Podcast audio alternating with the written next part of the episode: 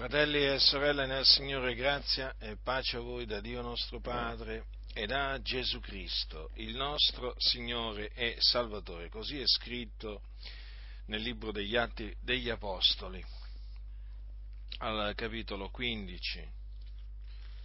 Leggerò gran parte, non la gran parte del, di questo capitolo. Ora alcuni discesi dalla Giudea insegnavano ai fratelli: se voi non siete circoncisi secondo il rito di Mosè, non potete essere salvati. Ed essendo nata una non piccola dissensione e controversia fra Paolo e Barnaba e costoro, fu deciso che Paolo, e Paolo, Barnaba e alcuni altri dei fratelli salissero a Gerusalemme agli apostoli ed anziani per trattare questa questione. Essi dunque, accompagnati per un tratto dalla chiesa, attraversarono la Fenicia e la Samaria, raccontando la conversione dei gentili, e cagionavano grande allegrezza a tutti i fratelli. Poi, giunti a Gerusalemme, furono accolti dalla chiesa, dagli apostoli e dagli anziani, e riferirono quanto grandi cose Dio aveva fatto con loro. Ma alcuni della setta dei farisei che avevano creduto si levarono dicendo: bisogna circoncidere i gentili e comandare loro d'osservare la legge di Mosè.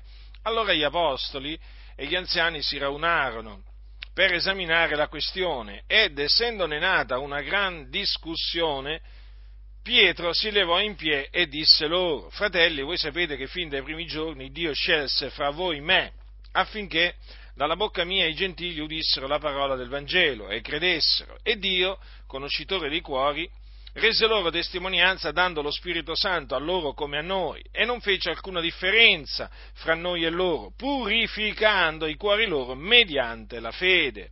Perché dunque tentate adesso il Dio, mettendo sul collo dei discepoli un giogo che né i padri nostri né noi abbiamo potuto portare? Anzi, noi crediamo d'essere salvati per la grazia del Signore Gesù, nello stesso modo che loro.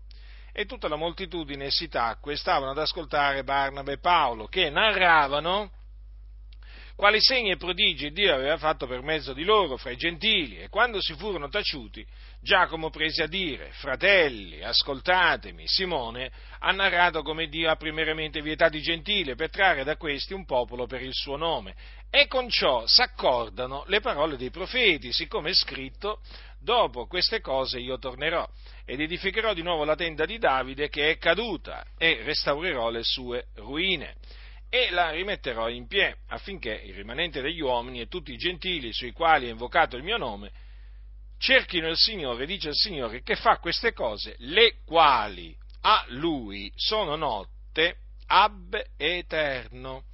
Per la qual cosa io giudico che non si dia molestia a quelli dei gentili che si convertono a Dio, ma che si scriva loro di astenersi dalle cose contaminate nei sacrifici agli idoli, dalla fornicazione e dalle cose soffocate dal sangue, poiché Mosè fin dalle antiche generazioni ha chi lo predichi in ogni città, essendo letto nelle sinagoghe ogni sabato. Allora parve bene agli apostoli, agli anziani, con tutta la chiesa, di mandare ad Antiochia con Paolo e Barnaba certi uomini scelti fra loro, cioè Giuda, soprannominato Barsabba, e Sila, uomini autorevoli fra i fratelli, e scrissero così per loro mezzo, gli apostoli e i fratelli anziani, ai fratelli di fra i gentili che sono in Antiochia, in Siria ed in Cilicia: salute, poiché abbiamo inteso che alcuni partiti di fra noi vi hanno turbato coi loro discorsi, sconvolgendo le anime vostre, benché non avessimo dato loro mandato di sorta, è parso bene a noi, riuniti di comune accordo, di scegliere degli uomini e di mandarveli assieme ai nostri cari Barnaba e Paolo, i quali hanno esposto la, la propria vita per il nome del Signore nostro Gesù Cristo. Vi abbiamo dunque mandato Giuda e Sila, anch'essi vi diranno a voce le medesime cose, poiché è parso bene allo Spirito Santo e a noi di non imporvi altro peso all'infuori di queste cose, che sono necessarie, cioè che v'asteniate dalle cose sacrificate agli idoli, dal sangue, dalle cose soffocate e dalla fornicazione, dalle quali cose ben farete a guardarvi. State sani. Essi dunque, dopo essere stati accomiatati, scesero ad Antiochia, radunata la moltitudine, consegnarono la lettera, e quando i fratelli l'ebbero letta si rallegrarono della consolazione che recava, e Giuda e Sila, anch'essi essendo profeti, con molte parole li esortarono e li confermarono, e dopo che furono dimorati qui per alquanto alquanto tempo, furono dai fratelli congedati in pace, perché se ne tornassero a quelli che li avevano inviati. Ma Paolo e Barnaba rimasero ad Antiochia insegnando ed evangelizzando con molti altri ancora la parola del Signore. Dunque, che cosa era avvenuto ad Antiochia dopo che Paolo e Barnaba, cioè gli apostoli Paolo e Barnaba, erano tornati da quel eh, viaggio apostolico eh, nel quale avevano toccato le eh, città di Antiochia, di Antiochia di Pisidia, Iconio, poi Listra, e, e, voi sapete, e voi sapete che in quelle, in quelle città il Signore eh, aveva operato per mezzo eh, di loro, e molti eh, gentili, cioè eh, persone che non erano ebrei di nascita, avevano creduto nell'Evangelo della grazia eh, di Dio. Possiamo dire che tutti quelli che erano ordinati a vita eterna avevano creduto, anche se queste parole vengono citate eh, solamente in relazione a quelli che credettero ad Antiochia di Pisidia, ad Antiochia di Pisidia, secondo che è scritto al capitolo tredici, versetto quarantotto, e tutti quelli che erano ordinati a vita eterna credettero. È chiaro che possiamo applicarlo anche a tutti gli altri che credettero, eh, diciamo, nelle, nelle altre, nelle altre eh, città, e, e quindi appunto diciamo, diciamo che tutti quelli che erano ordinati a vita eterna credettero, eh, quindi non solo ad Antiochia eh, di Pisidia, ma anche nelle altre città dove gli apostoli Paolo e Barnaba si recarono, eh, guidati dallo Spirito Santo, ad annunziare l'Evangelo della grazia di Dio, mediante il quale si viene salvati, rigenerati e giustificati.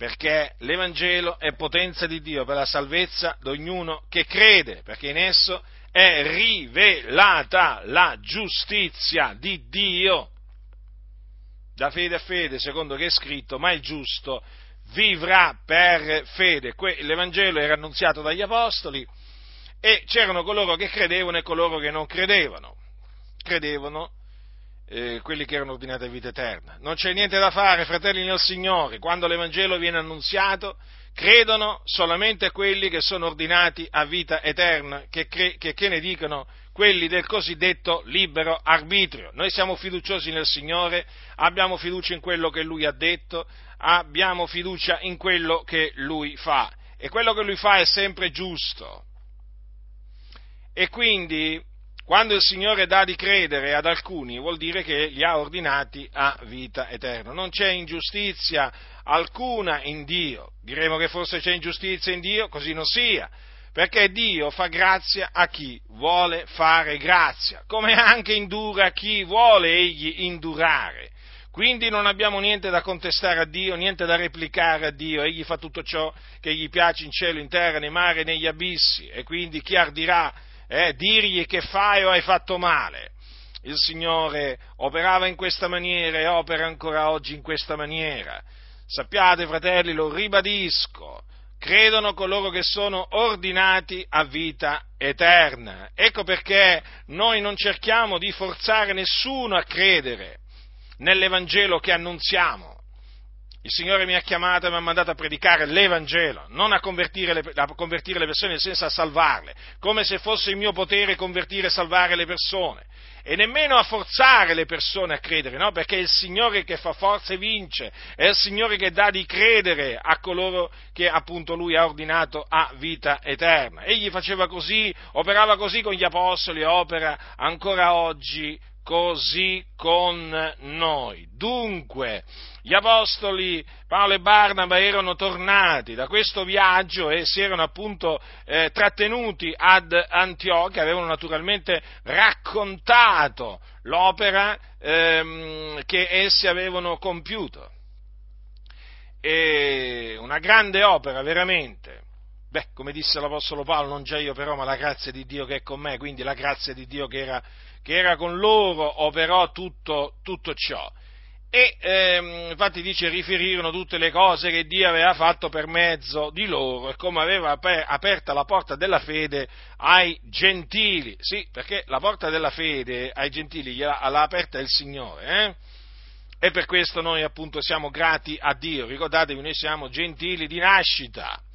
E dunque erano ad Antiochia e avviene che alcuni scendono dalla, dalla Giudea e cominciano a insegnare ai fratelli: se voi non siete circoncisi secondo il rito di Mosè non potete essere eh, salvati. Ora voi sapete che la circoncisione era stata data da Dio ad, eh, ad Abramo, gli era stata ordinata, qui viene chiamata appunto il, secondo il rito di Mosè, perché appunto comunque la, eh, la legge prescrive la, la, la, circo, la circoncisione.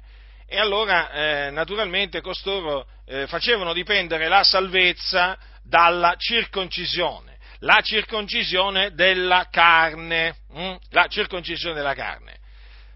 Che cosa avvenne? Eh, sorse una, una controversia, una discussione, eh, una forte discussione tra Paolo e Barnaba e costoro. Perché nacque questa controversia e questa dissensione? È evidente, perché Paolo e Barnaba si opposero a costoro, gli resistettero in faccia, perché loro predicavano, come è giusto che si predichi, che la salvezza è per grazia mediante la fede nel Signore Gesù Cristo, senza le opere della legge, che poi queste opere della legge siano la circoncisione, la decima, o l'osservanza delle feste, delle feste giudaiche e così via. La salvezza non è secondo le opere della legge, ma per grazia di Dio, mediante la fede in Gesù Cristo.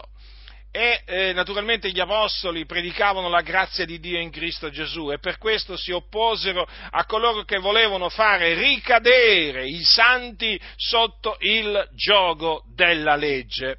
Allora cosa avvenne? Avvenne che fu deciso che Paolo e Barnaba e altri fratelli salissero a Gerusalemme, agli apostoli e agli anziani, per discutere la questione. E così fu. Arrivarono A, eh, a Gerusalemme, furono accolti dalla Chiesa, dagli apostoli, dagli anziani. Paolo e Barnaba naturalmente riferirono quanti cose, quanti cose grandi Dio aveva fatto con loro, nel loro appunto viaggio apostolico a cui ho accennato prima, eh, ma ecco che alcuni della setta dei farisei, la setta dei farisei era una delle sette del, del giudaismo di allora, un'altra delle sette per esempio era quella dei Sadducei. Alcuni della setta dei farisei che avevano creduto, badate bene, quindi erano dei farisei questi che avevano creduto, e se c'è scritto che avevano creduto vuol dire che avevano creduto, non è che avevano fatto finta di credere, eh? Come dicono alcuni, che quando leggono in taluni casi hanno creduto significa che avevano fatto finta di credere o che quella non era una vera fede. No, qui c'è scritto che avevano creduto e allora noi accettiamo quello che sta scritto, così come sta scritto. Così difficile, per alcuni è impossibile accettare le cose come stanno scritte, mentre invece dovrebbe essere la norma, accettare le cose come stanno scritte.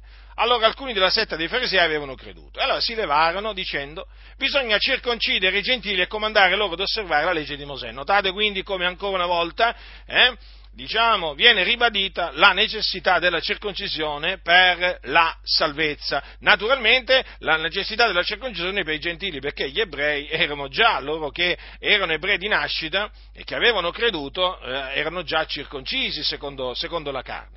Ma qui viene anche aggiunto eh, l'osservanza della legge di Mosè. Sapete cosa significa? Eh, osservanza della legge di Mosè significa osservare le feste giudaiche, eh, quindi la Pasqua, la Pentecoste, la festa, la festa dei tabernacoli, e poi naturalmente di, eh, leggi sui, sui cibi impuri e poi tante altre leggi. Allora, Questa, eh, questa imposizione naturalmente aveva, aveva lo scopo di eh, fare conseguire la salvezza, secondo costoro, eh, eh, di fare conseguire la salvezza ai gentili, come se la fede nel Signore Gesù Cristo non fosse stata necessaria, non fosse stata sufficiente eh, eh, alla salvezza di quei gentili che avevano creduto. Ma quei gentili che avevano già creduto nel Signore Gesù Cristo erano già salvati, erano già giustificati, erano già riconciliati con Dio, non avevano bisogno di mettersi a osservare la legge di Mosè per essere salvati, giustificati e riconciliati con Dio. Ma tant'è, questo è quello che avvenne, fratelli del Signore, e questo è quello che può succedere ancora oggi e succede talvolta in mezzo alle chiese dei gentili, cioè che si presentano alcuni, eh, non importa se sono gentili di nascita o ebrei di nascita, eh, che magari hanno creduto inizialmente all'Evangelo, hm, però cominciano a cercare di giudaizzare eh, la Chiesa e quindi cominciano a dire: ah, dovete circoncidervi, se no non potete essere salvati, dovete osservare le feste ebraiche, se no non sarete salvati, dovete pagare la decima, la decima, eh, la decima. delle vostre entrate, se no non potete essere salvati, e così via dicendo. Eh? E allora, naturalmente, costoro che fanno parlando così annullano la grazia di Dio, annullano la grazia di Dio, fratelli nel Signore. Qui stiamo parlando della grazia di Dio, eh? Attenzione, stiamo parlando eh, di una cosa importantissima. Ora, annullano la grazia di Dio perché se la giustizia si ottiene per mezzo della legge, Cristo è dunque morto inutilmente.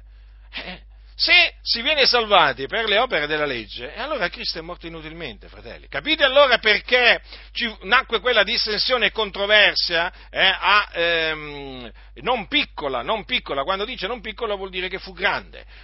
Perché nacque quella, dissensio, quella grande dissensione e controversia ad Antiochia tra Paolo e Barnaba e costoro?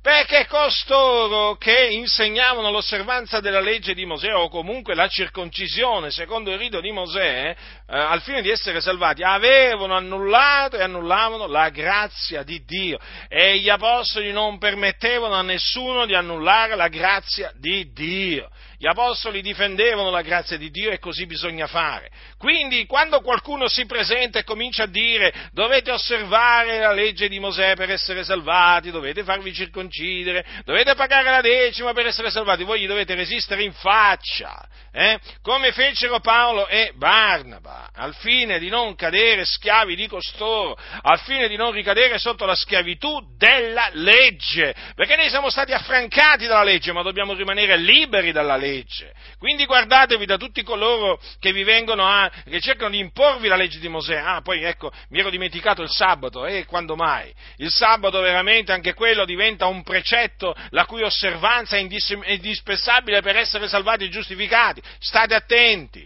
state molto attenti. Queste cose della legge erano ombra, eh? Ombre di cose che dovevano avvenire. Noi abbiamo la realtà stessa delle cose, abbiamo la realtà stessa della legge, fratelli del Signore. State attenti a quelli che vi vogliono imporre le ombre, le ombre, quelle che sono ombre. Quindi siate vigilanti, pregate, eh, al fine veramente di non permettere a nessuno di cominciare a farvi giudaizzare, perché se cominciate a giudaizzare, che cosa vi sarà valso avere creduto? Scaderete dalla grazia. A che vi sarà valso Cristo Gesù? Non vi, non vi, non vi, non servirà a niente, non vi servirà a niente Cristo Gesù, fratelli, fratelli nel Signore. Ricordatevi di, ricordatevi di quello che Paolo scrisse ai santi, ai santi della, ai santi della Galazia, eh, che erano stati ammaliati e che si erano messi a giudaizzare, sempre appunto in seguito all'opera di seduzione di alcuni, eh? Dice: voi che volete essere giustificati per la legge avete rinunziato a Cristo, siete scaduti dalla grazia, quindi state molto attenti, non cercate di essere giustificati per la legge, perché altrimenti rinunzierete a Cristo, scadrete dalla grazia, fratelli del Signore, ritornerete a essere dei peccatori agli occhi del Signore, eh? Quindi massima vigilanza, eh? Guardatevi da coloro che cercano di giudaizzare la Chiesa di Dio, colonna e base della verità, dove vi ricordo che per chiesa di Dio o casa di Dio non si intende un edificio fatto di mattoni, di pietra o di, di cemento, di acciaio, di legno, ma stiamo parlando dell'assemblea dei riscattati, l'assemblea dei tirati fuori, di quelli che il Signore ha scelti di mezzo al mondo per farne il suo popolo. Dunque, ecco dunque questi della setta dei farisei che avevano creduto, eh, che dissero: bisogna circoncidere i gentili e comandare loro ad osservare la legge di Mosè. Gli apostoli e gli anziani allora si radunarono per esaminare la questione e nacque anche qui una grande discussione. E allora ecco che ci furono degli interventi, tutti interventi saggi, eh, intelligenti, perché coloro che intervennero erano uomini saggi e intelligenti, erano uomini ripieni di Spirito Santo, eh, che è uno spirito di sapienza ed intelligenza. E Pietro ricordò appunto ai fratelli che Dio lo aveva scelto all'inizio, aveva scelto lui, affinché dalla bocca sua i gentili udissero la parola del Vangelo. I gentili a cui lui si riferisce erano Cornelio e eh, quelli di casa sua. Infatti voi ricordate che il Signore eh, chiamò, eh, chiamò Simon Pietro a casa di Cornelio a predicare loro l'Evangelo, e mediante l'Evangelo essi Eh, furono salvati in quanto credettero nel, nell'Evangelo. Erano gentili quelli, eh? E cosa dice Pietro? Dio, conoscitore dei cuori, rese loro testimonianza dando lo Spirito Santo a loro come noi. Sì, perché mentre Pietro parlava lo Spirito Santo cadde su di loro e cominciarono a parlare in altra lingua. E eh, poi dice: non fece alcuna differenza fra noi e loro, purificando i cuori loro mediante la fede. Ecco, qui sta parlando della purificazione dei peccati, che quei gentili eh, ottennero mediante la fede, mediante la fede. La fede in che cosa? Nell'Evangelo. Nell'Evangelo. È in questa maniera che si ottiene la purificazione dei propri, dei, dei propri peccati. Insomma, questo significa che la coscienza di Cornelio e dei suoi eh, fu eh, purificata dalle opere morte che la contaminavano mediante il sangue di Gesù Cristo, nel momento in cui essi credettero nell'Evangelo, perché la purificazione, ricordatevi, la compie il sangue prezioso di Gesù Cristo, di cui noi non ci stancheremo mai di parlare, di cui noi non ci stancheremo mai di esaltare l'opera purificatrice, perché è per quel sangue che noi siamo stati purificati, è per quel sangue che noi tuttora veniamo purificati da ogni iniquità, che si proclama Proclami la potenza del sangue di Gesù Cristo, il Figlio di Dio. È una potenza purificatrice eh, che, ancora, che ancora oggi veramente eh, è, è in atto. E ancora oggi, fratelli nel Signore, questo che appunto bisogna, vogliamo vedere, vogliamo vedere persone... Hm, non che alzano la mano e dicono voglio accettare Gesù, eh, vogliamo vedere persone purificate dai loro peccati mediante la fede. Quindi bisogna annunziare loro l'Evangelo di Cristo Gesù, perché è mediante la fede nell'Evangelo che si ottiene questa purificazione. Eh. Non si ottiene alzando la mano o un piede eh, o che ne, che ne so io. No, no, fratelli del Signore, si ottiene mediante la fede.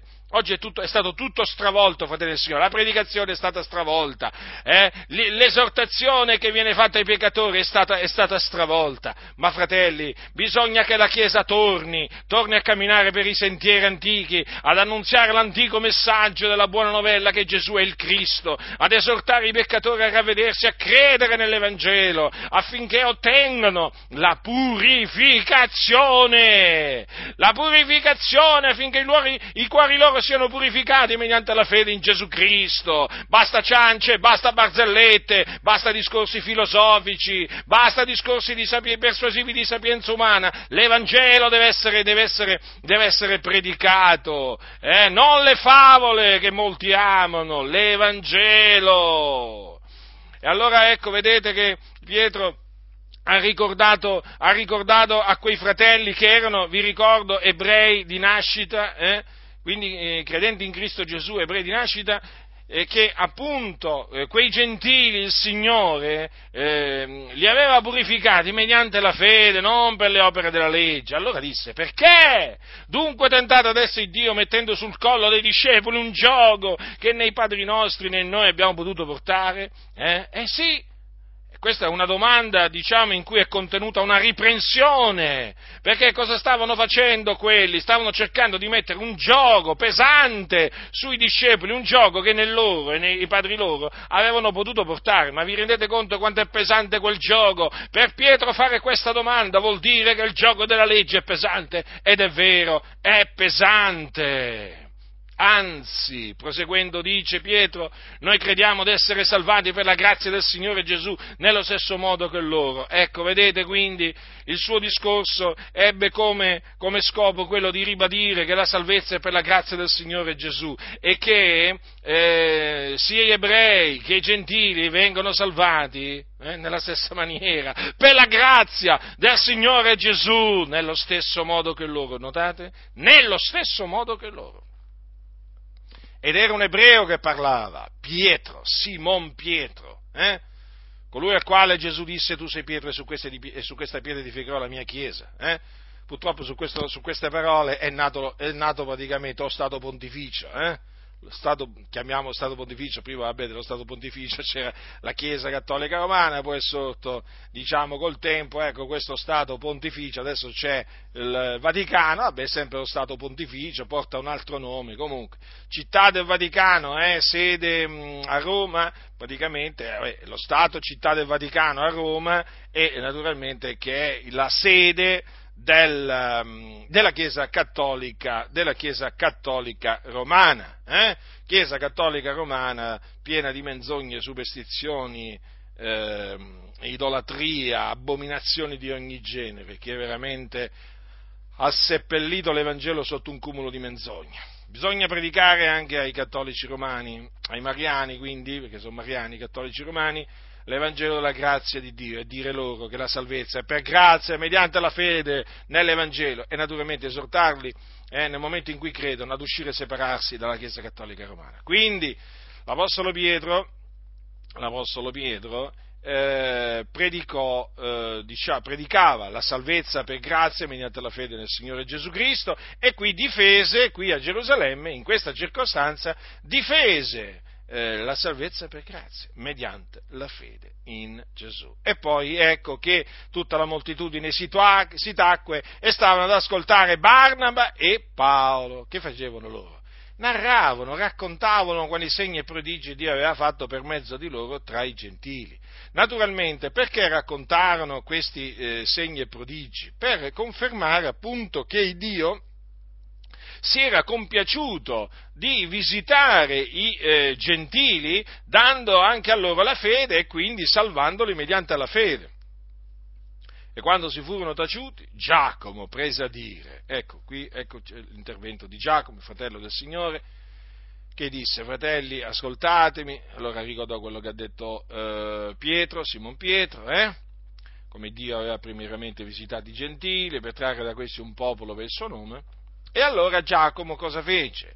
Eh, disse che mh, quello che Dio aveva fatto s'accordava con le parole dei profeti, e non poteva essere altrimenti, perché Dio manda ad effetto le parole dei profeti, in quanto le parole dei profeti sono le parole di Dio. Hm? Infatti i profeti hanno parlato da parte di Dio perché sono spinti dallo Spirito Santo.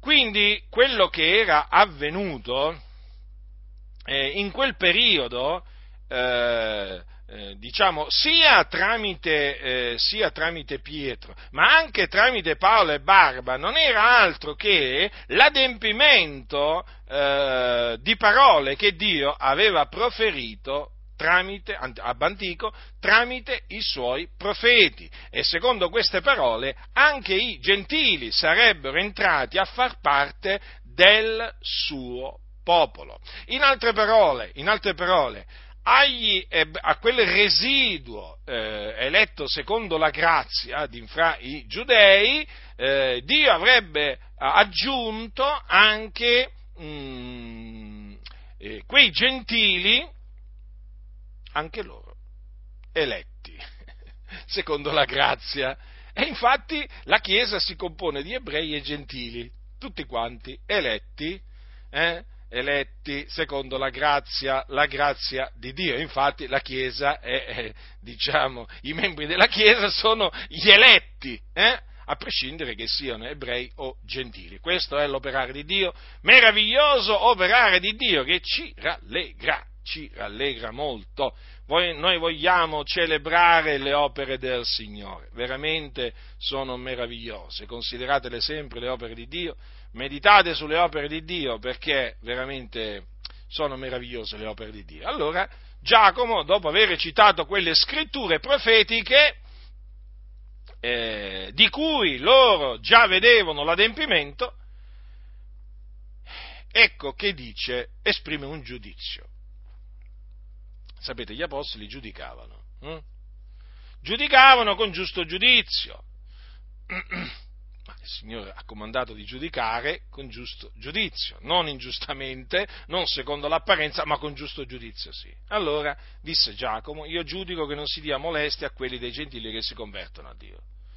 Quindi già eh, praticamente catalogò quelle parole che avevano detto quelli là eh, come parole che molestavano. Quindi non bisognava molestare i gentili che si convertivano a Dio, ma bisognava scrivere loro eh, di eh, astenersi da alcune cose. Da quali cose? Dalle cose contaminate nel sacrificio agli idoli, dalla fornicazione, dalle cose soffocate e dal sangue. Allora Eh, agli apostoli e agli anziani, con tutta la Chiesa, parve bene mh, di mandare ad Antiochia con Paolo e Barnaba certi uomini scelti, cioè Giuda, soprannominato Barsabba, e Sila, mh, che erano profeti, eh, vi ricordo, uomini autorevoli tra i fratelli, e eh, mandarono una lettera tramite, tramite di loro ai fratelli.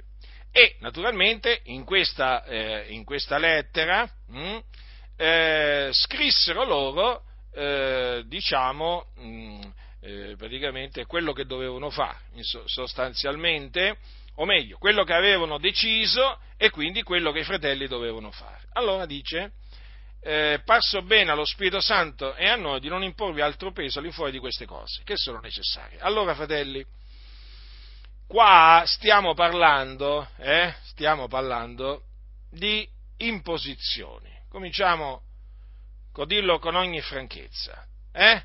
Stiamo parlando di cose che ci sono state imposte, queste cose ci sono state ordinate da chi? Dallo Spirito Santo. Come? Lo Spirito Santo impone? Sì, sì. Allora, dallo Spirito Santo e dagli apostoli e dagli anziani, no? Ma vorrei mettere enfasi sullo Spirito Santo. Allora, lo Spirito Santo è Dio, non è un'energia, non è una forza, eh? È Dio, è una persona, parla, rivela, può essere contristato, contrastato, eh, conosce, investiga, ricorda, insegna, insomma, guida. Allora, è parso bene allo Spirito Santo. Ora, lo Spirito Santo è lo Spirito della verità, che, secondo le parole del Signore Gesù, ci guida in tutta la verità. Allora, gli apostoli e gli anziani, quindi, furono guidati dallo Spirito Santo. Infatti, notate come nella lettera si dice, innanzitutto, è parso bene allo Spirito Santo. Poi dice a noi. Ma, naturalmente, badate bene all'ordine delle cose. Quindi, questa è un'imposizione, fratelli del Signore, che ce l'ha eh, fatta lo Spirito Santo, confermata dagli apostoli. Eh? Allora, dobbiamo dunque considerare che, siccome che lo Spirito Santo è lo Spirito della verità, sicuramente non ci ha imposto qualcosa eh, che è ehm, una menzogna, perché lo Spirito Santo è lo Spirito della verità. Allora, lo Spirito Santo non rivela mai niente che è contro la verità, non guida mai contro la verità, mai. Mm? Lo Spirito Santo conferma la verità. Allora, la verità qual è quindi? Che noi ci dobbiamo astenere da queste cose, dalle cose sacrificate agli idoli. Allora, idol, parliamo degli idoli, perché se no non si può capire perché dobbiamo, eh, perché c'è imposto di astenerci dalle cose sacrificate agli idoli. Ora, voi sapete che il Dio ha vietato eh, di fare gli idoli, eh? Come anche ha vietato di prostrarsi davanti agli idoli, di servire eh, gli idoli. Ora c'erano, diciamo, eh, gli idoli anticamente, ai giorni degli Apostoli, ma gli idoli, diciamo, persistono, persistono ancora, ancora oggi. Quindi ancora oggi ci sono quelli che si prostrano, servono, davanti, si prostrano davanti agli idoli, servono gli idoli, eh? Adorano gli idoli, eh? Come c'erano esattamente ai giorni, ai giorni degli, mh, degli Apostoli. Ora, vabbè, l'idolo può essere fatto di legno, può essere fatto da, di ferro, eh, può essere fatto di marmo, può essere fatto di pietra, insomma non importa di che materiale sia fatto l'idolo, l'idolo è in abominio a Dio. Mm? Allora, eh, cosa dice la Sacra Scrittura? Paolo dice ai Santi di Corinto che le carni che i gentili sacrificano, le sacrificano ai demoni e non a Dio. Allora, anticamente, anticamente, ma questo avviene anche oggi, eh, allora, i pagani offrivano delle carni ai loro eh, idoli, a quegli spauracchi dei loro idoli, eh? Per naturalmente eh, propiziarsi, eh, diciamo, eh, il, il Dio, il Dio, diciamo, il Dio che loro invocavano, no? Quell'idolo era il loro, il loro Dio. Naturalmente, offrendogli delle carni, pensavano, no, di acquistarsi il favore di quella cosiddetta eh, divinità, perché poi venivano considerate delle, prop- delle, delle divinità quegli quegli idoli, e l'impero romano a quel tempo era pieno di idoli, e ancora oggi è così, eh? Guardate, fratelli del Signore, il mondo ancora oggi è pieno di idoli, l'Italia è piena di idoli, basta che uscire di casa e si vedono idoli da tutte le parti, eh?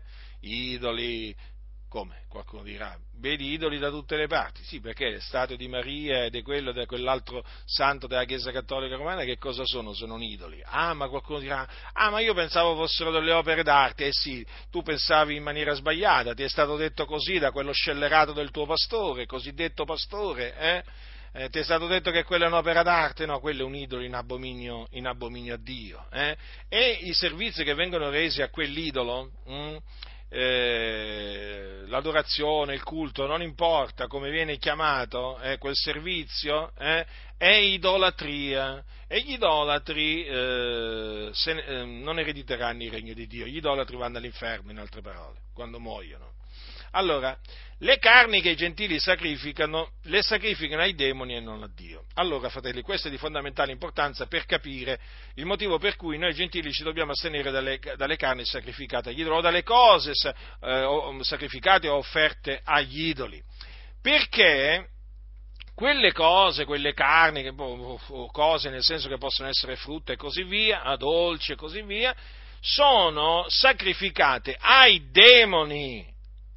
Ora, mangiando di quelle cose, i, coloro che sacrificano quelle cose eh, agli idoli, ah, quelli hanno comunione coi demoni. Allora Paolo dice, io non voglio che abbiate comunione coi demoni.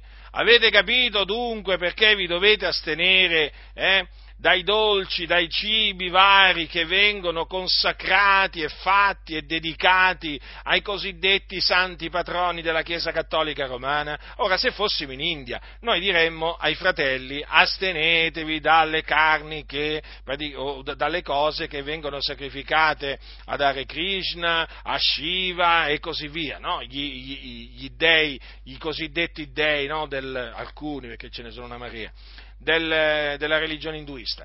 Naturalmente qua ci troviamo in Italia, anche se anche qui comunque eh, ci sono, diciamo, gli induisti eh, che fanno le loro pratiche, quindi qui adesso sapete è multietnica etnica ormai la società, la società italiana, con tutti questi immigrati naturalmente arrivano pure persone eh, diciamo dall'India e così via, e quindi che pensate voi? Che qui non, non, non dedicano cose a questi dei indù? Eh, certo che, certo che avviene anche questo, comunque per la maggior parte qui in Italia ancora sono cattolici mariani, no? Allora, pensiamo quindi in massima parte, anche se questo discorso vale anche per gli idoli delle altre religioni, eh, attenzione, non solamente gli idoli della Chiesa Cattolica Romana, eh, qualsiasi idolo, eh.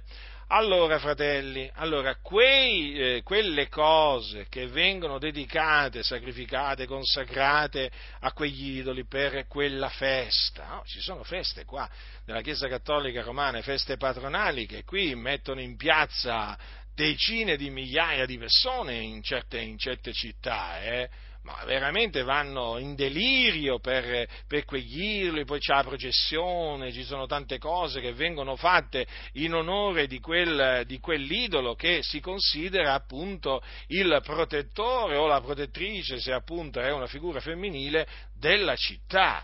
E naturalmente per l'occasione vengono fatte, eh, determinate, vengono preparate determinate eh, vivande, eh? Allora, quelle vivande, sappiatelo, sono consacrate ai demoni, perché dietro gli idoli ci sono i demoni.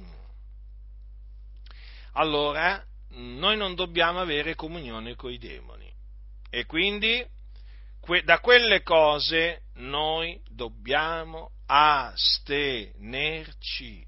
Guai a coloro che vengono a insegnare alle chiese che, questo prece- che queste imposizioni sono, so- o parte di esse, sono sorpassate e quindi non sono più valide.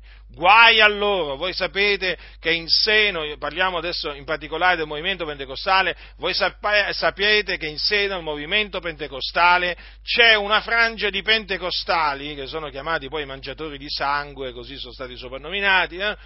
Che appunto, rifacendosi agli insegnamenti di Giuseppe Petrelli, che fu un predicatore pentecostale, eh?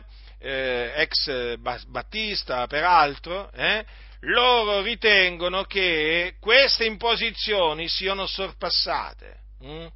Tranne quelle della fornicazione, ma le altre sono sorpassate.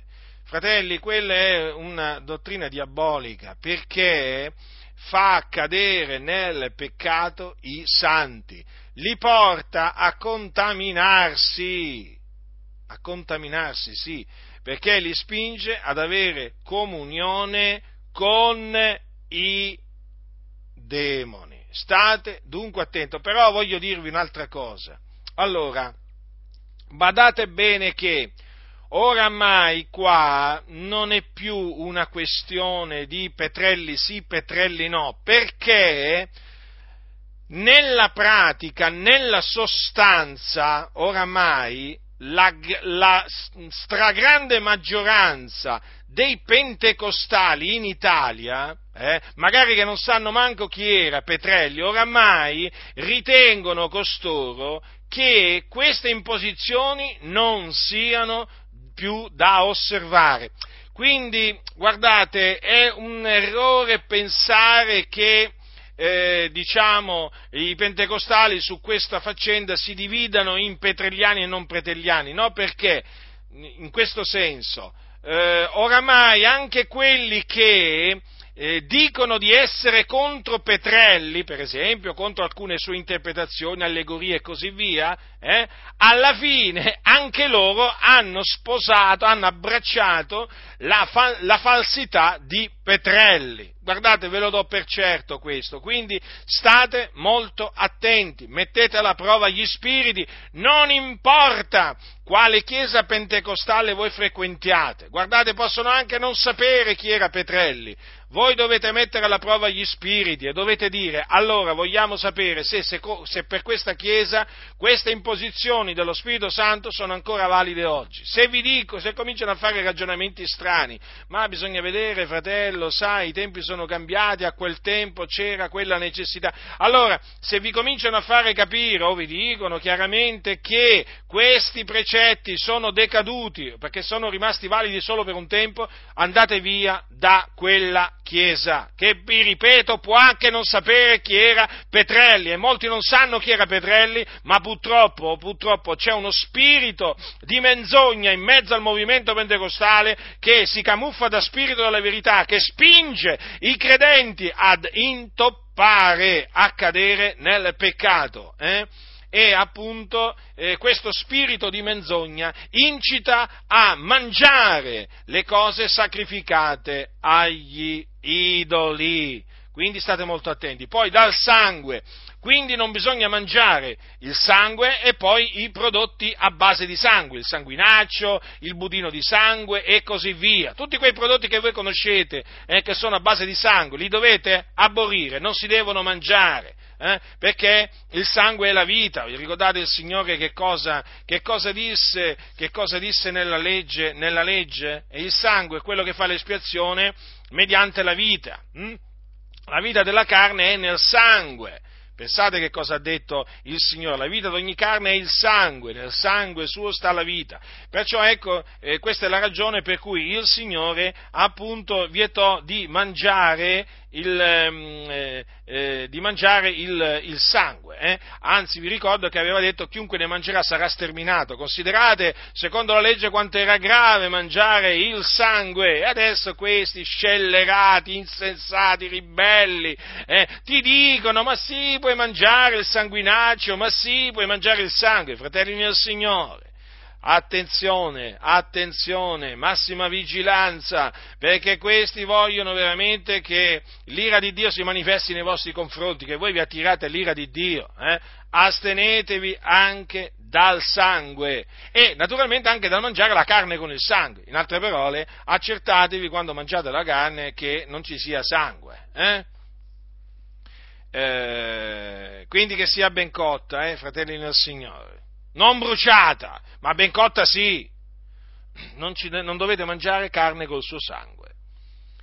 Allora, e anche dalle, eh, dalle cose soffocate, anche dalle cose soffocate. Le cose soffocate quali sono? Sono quelle carni di animali che sono stati uccisi per soffocamento. Ora il Signore aveva ordinato che gli animali dovevano essere sgozzati, eh? Quindi doveva essere fatto fluire il sangue dal loro corpo. Il soffocamento non è ammesso, o meglio, le, le, le carni eh, diciamo di animali soffocati non vanno mangiate. Eh? Ora.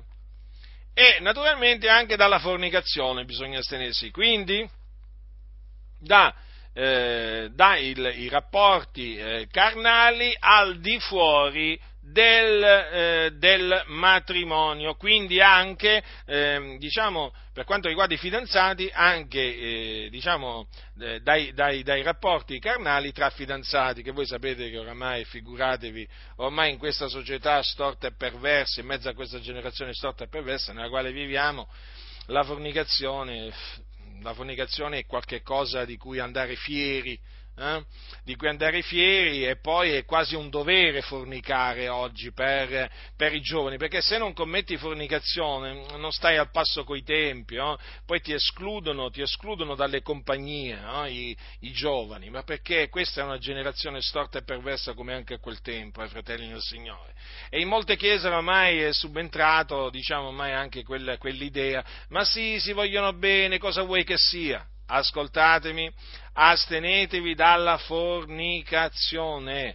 Il fornicatore pecca contro il proprio corpo, eh? I fornicatori non erediteranno il regno di Dio, non vi illudete, il salario del peccato è la morte, anche se sul momento no, sembra diciamo dare molto piacere, ma poi mena alla morte, trafigge veramente come una spada.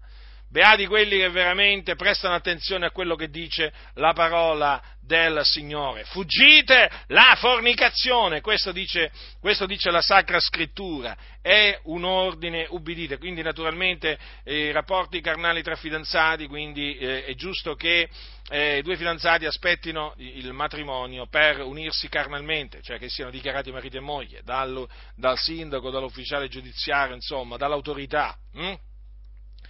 Eh, e poi naturalmente, e poi naturalmente eh, la, la relazione carnale di una persona sposata con, diciamo, una persona che non è, che non è il suo coniuge, anche questo naturalmente è fornicazione. Ma anche questo, sapete, oramai nelle chiese evangeliche per, per un uomo avere l'amante, per una donna avere l'amante, ormai, ormai c'è di tutto, è come, nel, è come nel mondo sostanzialmente, cosa vuoi che sia, no? Ognuno ha i suoi difetti. Pensate ormai come vengono chiamati mh, quelli che hanno l'amante. Eh, cosa vuoi, fratello? Ognuno di noi ha i suoi difetti. Ah, è un difetto avere l'amante. Ah, ecco. Adesso è diventato un difetto. È un peccato che mena la perdizione, la fornicazione, altro che difetto. Oggi, fratelli, state molto attenti, perché il peccato non è più peccato per molte chiese, eh? Anzi, è una virtù, è una virtù, il peccato oramai è una virtù, commettere peccati è una virtù, più pecchi e più sei virtuoso. Anzi, vi dico una cosa, le, nelle, denominazioni evangeliche, nelle denominazioni evangeliche più pecchi, più malvagio sei e più fai carriera. Ah, non lo sapevate che per fare carriera nelle denominazioni evangeliche devi essere perverso, corrotto, falso, bugiardo? Eh, e, come, e cosa pensate? E cosa pensate? Chi mettono a capo di queste organizzazioni filomassoniche, se non massoniche? Eh? Solo gente malvagia. Io già quando vedo qualcuno ai vertici di una denominazione so già che è perverso, che è malvagio, che è corrotto. Ma perché? Ma perché è evidente, non puoi arrivare a, diciamo, occupare quello scranno se non sei un ribelle, se non sei un corrotto, se non sei un perverso. E quindi state molto attenti, fratelli nel Signore, dalle quali cose ben farete a guardarvi, eh? Ben farete a guardarvi, ascoltate quello che dice la Scrittura, quindi farete una cosa buona a guardarvi da queste cose, eh? Ah, ma vi diranno, ma siete talebani, ma vi siete esagerati, ma siete sì soliti che prendete la Scrittura alla lettera, ma come la, come la dobbiamo prendere la Scrittura qua? Poi qui, per, peraltro è una lettera questa qua, come la dobbiamo prendere una lettera se non alla lettera? Scusate il gioco delle parole, ma è così, oramai qua, eh? Le lettere da prendere alla lettera, quale sarebbero? Me lo volete spiegare qua? Questa è una lettera, che poi peraltro fu letta, eh, produsse eh, consolazione, eh, eh, si rallegrarono, eh, come la presero quelli che l'ascoltarono o quelli che la lessero? Alla lettera, giusto? Ma io vorrei dire a taluni, no, ma quando insomma vi scrive vostra moglie o vostro figlio un'email, oh, perché adesso figuriamoci, oggi, oggi è molto raro sentir dire ma ha scritto una lettera con la penna e la carta, vabbè comunque sia, eh, o si chiama email o, o, o, si, o una lettera digitale o una lettera su carta, voglio dire, ma quando voi ricevete una lettera, mh, no, prendiamo, ecco, no, perché è facile dire una lettera dal, dal proprio marito, dalla propria moglie e così via, ma quando voi ricevete una lettera dal vostro datore di lavoro, hm? dico, o dalla vostra azienda, fatemi capire, ma voi quella lettera la prendete alla lettera o no? Eh? O la cominciate a interpretare e così via, la prendete alla lettera, giusto? Quindi credete a quello che sta scritto, ma io dico...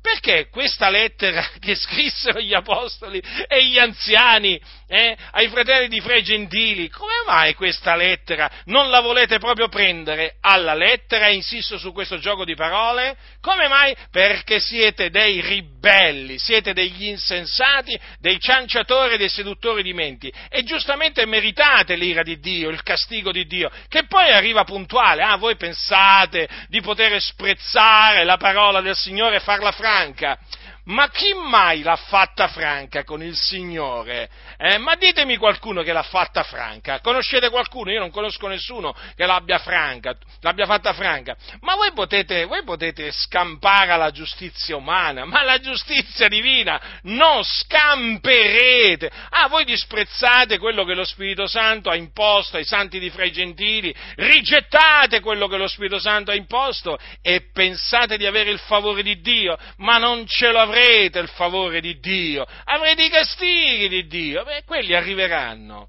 arriveranno, arrivano al momento opportuno. Quindi, fratelli, non date ascolto alle ciance dei, dei soliti, dei soliti cianciatori. Mm? Voi farete bene a guardarvi da queste cose. State sani. Quindi questo che cosa significa? Che guardandovi da queste cose starete sani. Se invece non vi guarderete da queste cose, vi corromperete, diventerete dei corrotti, come sono diventati molti che hanno rifiutato queste cose e si sono corrotti. State sani dunque, fratelli nel Signore. Allora, vorrei, vorrei diciamo, eh, diciamo proseguire dicendo che questa lettera che fu mandata ai fratelli di fra i gentili che erano ad Antiochia, in Siria e in Cilicia, o, o meglio, le decisioni prese dagli apostoli e dagli anziani che erano a Gerusalemme, furono trasmesse dagli apostoli ad altre chiese. Infatti c'è scritto al capitolo sedici degli Atti, hm? in relazione a, eh, al secondo viaggio apostolico di Paolo, dopo che lui passò da Derba, mh, eh, Listra e poi prese, diciamo, Timoteo, vi ricordate? Mh? Allora lui era con Sila, Paolo. Dice, passando essi per le città, trasmissero loro perché le osservassero le decisioni prese dagli apostoli e dagli anziani che erano a Gerusalemme. Notate, fratelli, dunque, che gli apostoli si studiavano di trasmettere alle chiese quelle sante decisioni. Mm? Ecco quello che deve essere fatto ancora oggi. Dovunque c'è un'assemblea dei santi, devono essere trasmesse affinché esse siano osservate le decisioni prese dagli apostoli e dagli anziani che erano, che erano, che erano a Gerusalemme. Mm? Tra le prime cose che bisogna insegnare ai, ai, ai fratelli eh, ci sono queste. Mm? Sappiatelo, non... Eh, Non evitatele, fratelli del Signore, queste cose, perché qui c'è scritto, dalle quali cose ben farete a guardarvi, state sani. Se volete stare sani, osservate i precetti che hanno le decisioni degli apostoli e degli anziani. E infine voglio ricordare che, che, che a Tiatiri, una delle sette chiese dell'Asia, c'era una donna che insegnava. Sì, nella Bibbia ci sono, c'è questa donna che insegnava. Eh? Ora, non permetta alla donna di insegnare né di usare autorità sul marito o sull'uomo, questo è quello che dice la Sacra Scrittura. Eh, quindi una delle cose qui che, che è vietata alla donna è quella di insegnare. Mm. Ma questa donna, questa donna insegnava, e che insegnava? Ho questo contro te, dice l'angelo, dice il Signore all'angelo della chiesa di Tiatiri, ho questo contro te che tu tolleri quella donna Jezabel, che si dice profetessa, insegna e seduce i miei servitori perché commettano fornicazione e mangino cose sacrificate agli idoli. Ecco, ecco che cosa insegnava quella donna Jezabel, che peraltro si diceva profetessa, eh? Questo giusto per ricordare che cosa si mette a fare la donna quando si mette a insegnare. Qualche menzogna la insegna sempre. Io non dico che ogni donna che si mette a insegnare, sia chiaro questo, non fraintendetemi, io non dico che ogni donna che attualmente insegna, insegna e seduce eh, i credenti affinché commettano fornicazione e mangino cose sacrificate agli idoli, perché vi dirò che ci sono donne, ci sono donne che insegnano che proprio non bisogna fornicare e non bisogna mangiare cose sacrificate agli idoli, ma questo non è che le giustifica, perché comunque si insegnano altre menzogne. E comunque alla donna non è permesso di insegnare, quindi impari in silenzio con ogni sottomissione. Questo è quello che dice la Sacra Scrittura. Ma siccome che molti vogliono, vogliono appunto degli esempi di donne che nella Bibbia insegnavano, eccola qua, Jezabel, eh, nella città di Tiatiri, guardate qua che insegnante, eh, che insegnante di perdizione, di eresie distruttive. Questa insegnava a mangiare cose sacrificate agli idoli, pensate, pensate, e poi a fornicare. E infatti si univa carnalmente con dei servitori del Signore. Allora cosa, questa donna era tollerata, veniva lasciata fare, veniva lasciata eh, dire, insegnare. E il Signore riprese duramente il, l'angelo della chiesa di Tiatiri, quindi il conduttore di quella comunità. Ho questo contro te! Quindi non tollerare la donna che insegna. La donna che insegna non va tollerata, fratelli del Signore, la donna non deve insegnare, eh? A prescindere poi, guardate, fratelli del Signore, o insegna menzogne, potrebbe anche insegnare una cosa vera, giusta, non deve insegnare, questo è il discorso. Qui non è che Paolo ha detto non permetta a una donna di insegnare menzogne, come dire permetto invece di insegnare, le permetto il segno di, di insegnare la verità, no, no, no, no, no, la donna non deve insegnare. Non deve essere permessa alla donna di insegnare. Se c'è scritto così, è così. Perché? Perché la donna, perché non fu sedotto l'uomo, non fu, non fu Adamo ad essere sedotto, ma la donna fu sedotta. Vi ricordate la storia, la storia che è scritta nel, nel, nel libro della Genesi? Eh, bisogna sempre tornare al libro della Genesi. Dice, perché Adamo fu formato il primo e poi Eva, e Adamo non fu sedotto, ma la donna, essendo stata sedotta, cadde in trasgressione. Quindi, se fu la donna ad essere eh, stata sedotta eh, e non l'uomo, eh, questa cosa deve fare riflettere. E chi fa riflettere? I savi. Gli stolti non riflettono, se no non sarebbero stolti. Allora, eh, dunque, questa donna insegnava, insegnava delle menzogne e eh, il Signore riprese Eh, duramente l'angelo della chiesa di Tiatiri e poi disse, ah, anche fornicazione, notate, e, e questo naturalmente conferma, ecco, prima di proseguire, conferma che le decisioni prese dagli apostoli e dagli anziani a Gerusalemme, vedete che erano ancora valide, era passato del tempo eh, ed erano ancora valide. E c'erano però coloro che le violavano. La stessa cosa, fratelli del Signore, che di oggi, eh? Ci sono quelli che le osservano e quelli che le disprezzano, queste decisioni. Allora, io le ho dato tempo per ravvedersi, ed ella non vuole ravvedersi della sua fornicazione. Attenzione, fratelli. Vedete il Signore, il Figlio di Dio? Aveva dato del tempo a quella donna di ravvedersi, ma non ne voleva sapere questa di ravvedimento. Non voleva ravvedersi, e allora il Signore la giudicò, la punì. Io getto lei sopra un letto di dolore e quelli che commettono adulterio con lei in una grande tribolazione, se non si ravvedono delle opere d'essa. Quindi la punizione di Dio arrivò, eh? La mise sopra un letto di dolore. E poi, naturalmente, il Signore eh, promise anche una grande tribolazione a quelli che commettevano fornicazione con lei, se non si sarebbero Eh, se non si fossero ravveduti, eh?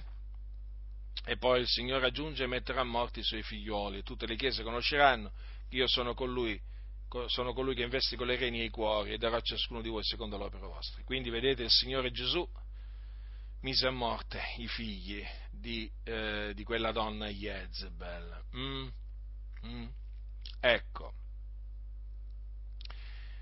Questo naturalmente fu il giudizio del Signore, un giudizio giusto, perché i giudizi di Dio sono giusti.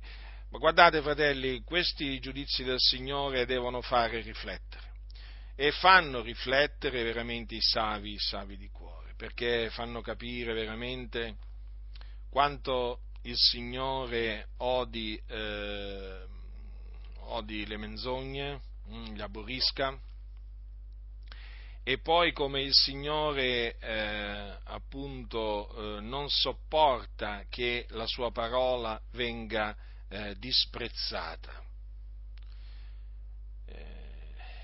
Il libro dell'Apocalisse contiene anche questi giudizi, che naturalmente eh, i scellerati si guardano bene dal, dal proclamare, dal ricordare, ma noi vogliamo proclamarli questi giudizi del Signore, ricordarli per, affinché i credenti siano presi da timore, affinché siano spinti a osservare la parola del Signore. Beati quelli che ascoltano, infatti è scritto la parola di Dio e l'osservano.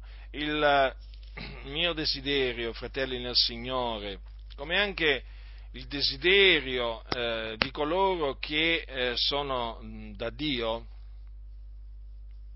è che voi stiate sani.